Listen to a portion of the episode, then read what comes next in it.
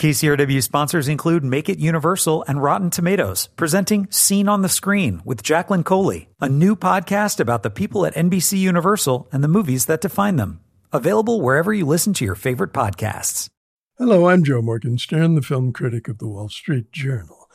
Jeff Orlowski's documentary, The Social Dilemma, looks at the myriad ways our minds are twisted and twirled by social media platforms.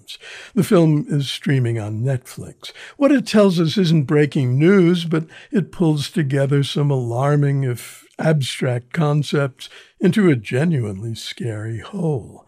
Most of the interview subjects are Silicon Valley defectors. As young executives, designers, and software engineers, they left vastly lucrative and influential positions for a variety of reasons that include ethical concerns about addictive media that decline to confront their addictiveness, political concerns over the polarization of society and the promulgation of fake news, or general misgivings of the sort expressed by Tristan Harris, who is a design ethicist at Google. When you look around you, he says it feels like the world is going crazy. Is this normal, or have we all fallen under some some spell. The spell is cast mostly by smartphones, of course, and that's no accident. It's addiction by design. We can change the way our phones ring, look, sound, and feel as they deliver our data in a ceaseless stream. We're delighted and flattered by photo tagging. When Facebook found that feature, they just dialed the hell out of it, says one of the interview subjects. Another marvels at the magnetism of the vertical scroll. Pull down, refresh, there's always going to be a new thing at the top. The interface operates, he says, just like a slot machine in Vegas.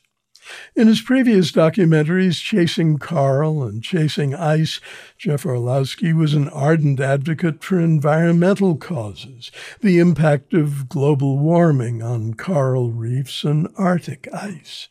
He's no less serious here. The most informative stretches are interviews devoted to matters of wide social concern. Surveillance capitalism is a good phrase used to describe a negligibly regulated global marketplace that's gathered greater amounts of personal information than ever before in history. The film is full of good phrases like the attention extraction model of software design, or fake brittle popularity, which describes the precarious state of mind that leads lonely kids to crave ever more likes.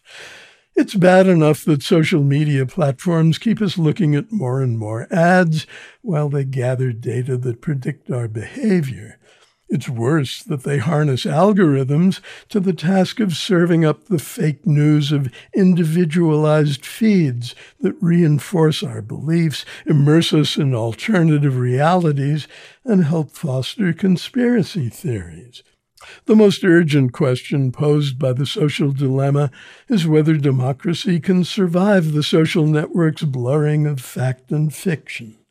Imagine a world where no one believes what's true, Tristan Harris says. It's possible, of course, that the film itself is a conspiracy cooked up by chronic malcontents, but it has the ringtone of truth. I'm Joe Morgenstern. I'll be back on KCRW next week with more reviews. KCRW sponsors include Make It Universal and Rotten Tomatoes, presenting Scene on the Screen with Jacqueline Coley, a new podcast about the people at NBC Universal and the movies that define them. Available wherever you listen to your favorite podcasts.